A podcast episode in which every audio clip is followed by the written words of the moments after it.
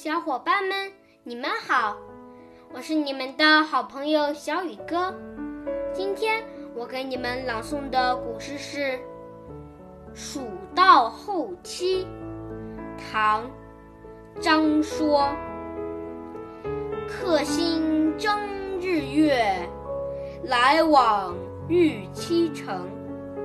秋风不相待，阳城。这首诗的意思是，旅居在外的人心情迫切，想赶快回家去，于是提前定下了回去的时间。那无情的秋风却不肯等我。